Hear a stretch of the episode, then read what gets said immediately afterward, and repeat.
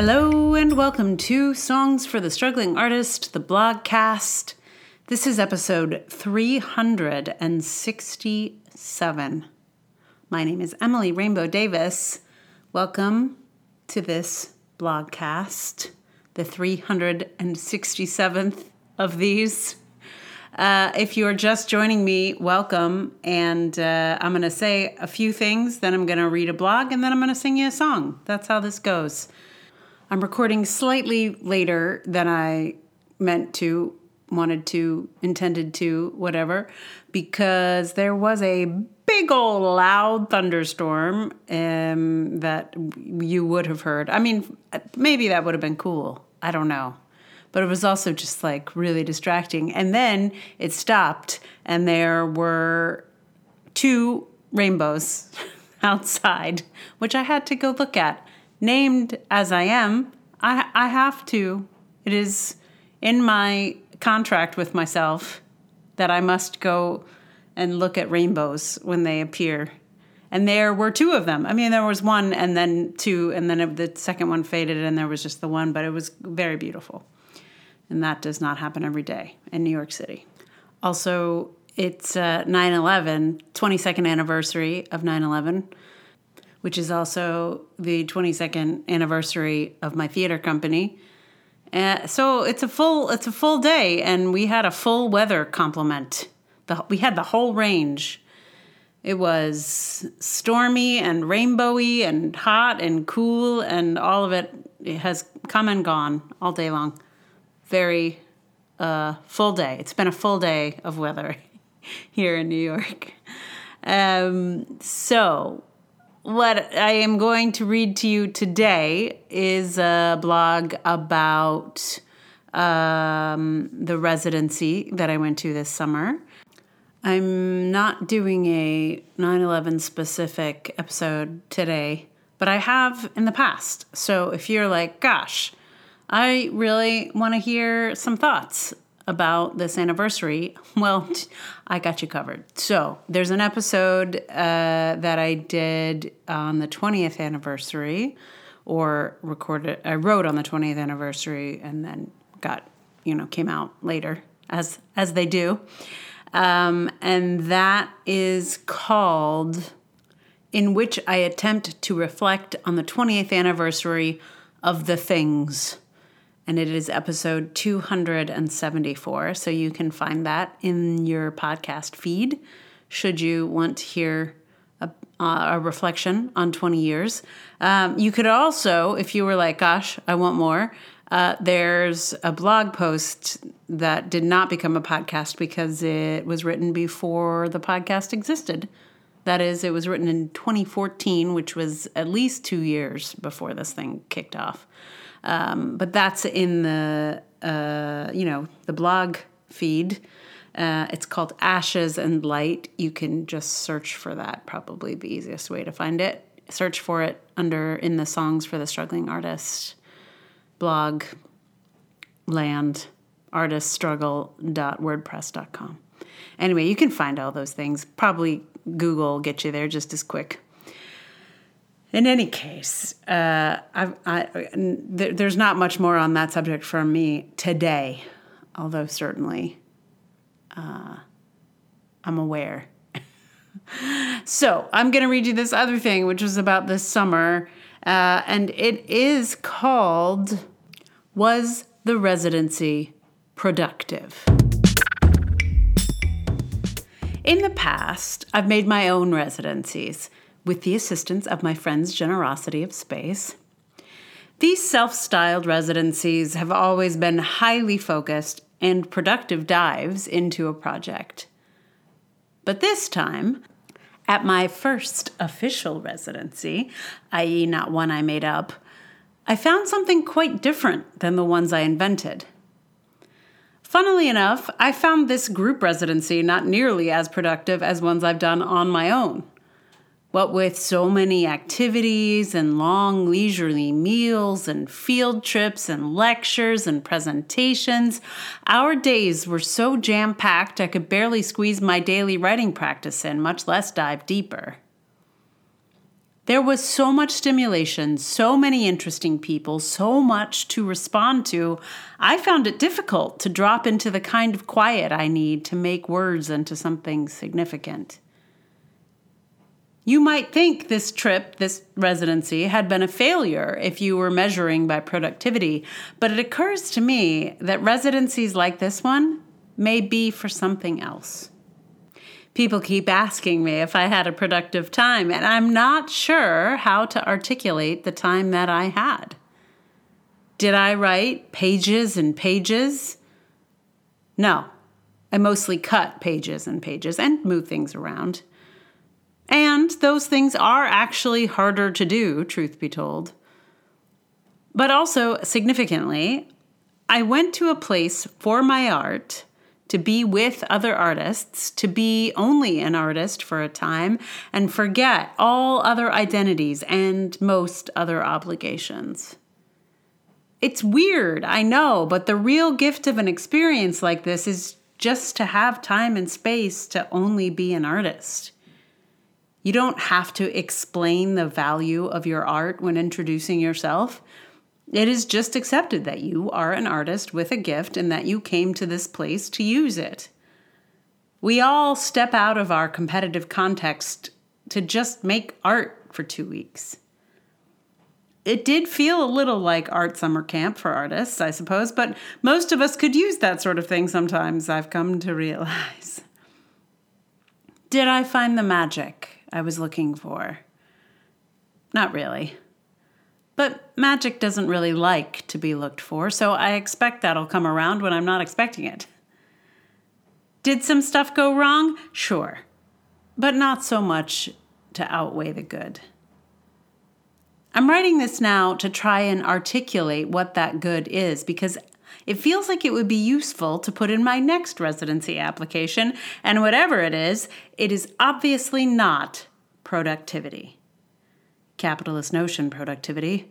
I've had some things to say about productivity before, and I might have a few to say in the near future too.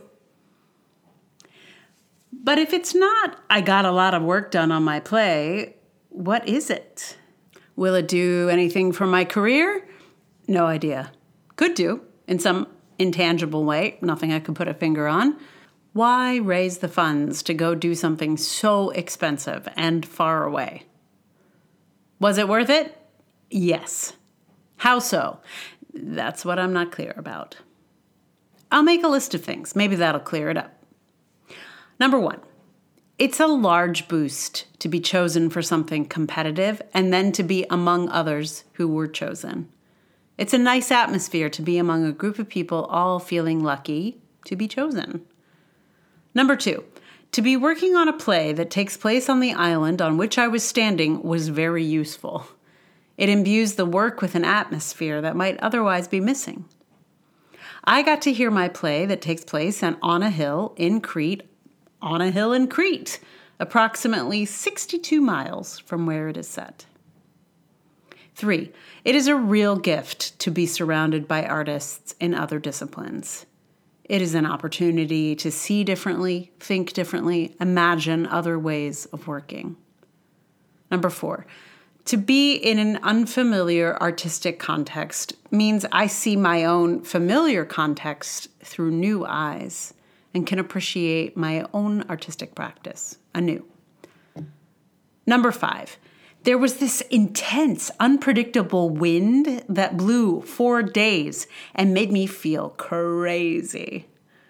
Trying to wrestle with a play while the wind seems like it is actively trying to drive you mad feels like a primal struggle somehow and puts some things into perspective. Number six, I don't think I realized how much of my life as an artist I feel like I have to justify. Please read this article by Andrew Simonet for more on feeling like artists have to apologize for making art. And then I spent two weeks where making art was just a given, and I felt oddly lighter. Number seven, for two weeks, my work really mattered. Every day, someone asked me how the writing was going. One day I told my housemates that I'd spent the afternoon killing my darlings, and while they are visual artists and had not heard this expression before, they felt it instinctively. Uh, killing your darlings is when you cut out stuff you really love in your writing because you know it has to go for the greater good. In my normal life, it's rare that I feel what I do matters much. But in having come all that way to work on my play, my play had to matter for a change. It's hard to fall into that sense of futility around making art when everyone is so curious about it. Number eight, for a couple of weeks, I was fun. Number nine, the willingness to jump boundaries and try new things, to cross genre and experiment was really beautifully expressed in this cohort of artists. They tried on each other's media and forms. Every single artist was willing to read a part in my play, despite very few of them having any experience with theater. And perhaps most movingly, a large group of artists of all varieties agreed to create a dance piece with the choreographer in residence. The general atmosphere was of artists who were up for it, whatever it might be. That's an intoxicating atmosphere. It's funny because it's not like doing a show. I miss everyone I met there, but I don't have the post show blues the way I usually do after an intense artistic experience. I'm grateful to have gone and grateful to be back. And I would like to get another hug from all the people I met. I'm not sure how I'd frame what all this was for if I had to try to sum it up for my next application for a residency. But I think that the fact that I'm thinking about the next application suggests that there was something important to return to. And it isn't productivity. So, I reference in this blog that I might have some thoughts about productivity in the future. Uh, and that blog post just came out most recently. So uh, I, I I've gotten there, and uh, it, it's available on the blog when if you're ready for it already. Um, if you prefer to wait for the podcast, that will come out uh, when I get to it. I'm not sure how behind I, I am of myself, but we can figure it out. So uh, residency was in July. I published this on August 8th. It is now September 11th. So, you know, this is roughly two months ago that the events happened, but, you know, this is how my brain works. Like, it took me uh, several weeks to process the experience, then it took longer to get it published, and now here we are uh, with the podcast version. There's just like the, I guess there's layers of reflection that happen here. So, um, anyway, what I all that to say is, if you would like to read more about productivity, that blog is now out and up. And what will I sing for you? Well, I was struck by uh, this part where I say I didn't find the magic I was looking for.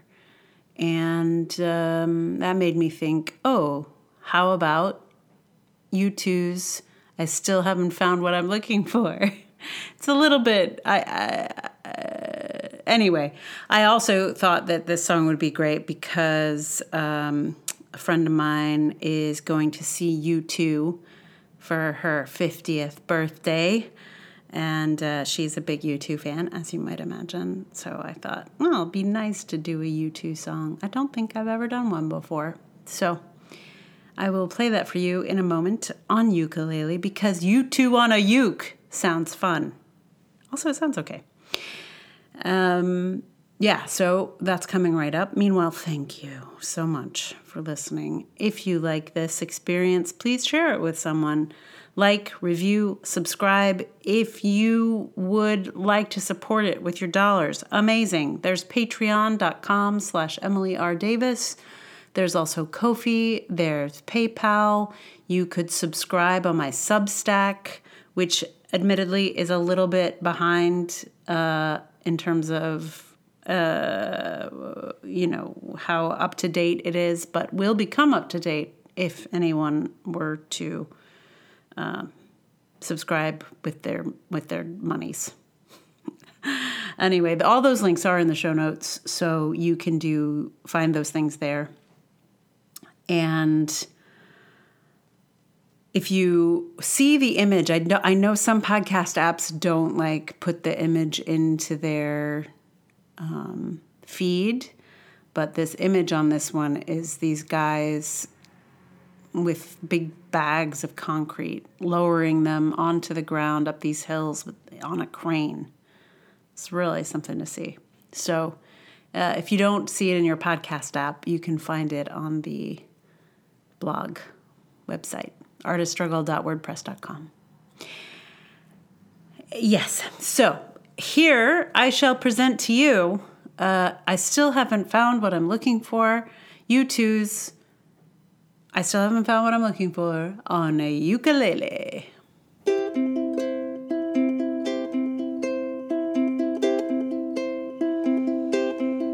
I have climbed highest mountains. I have run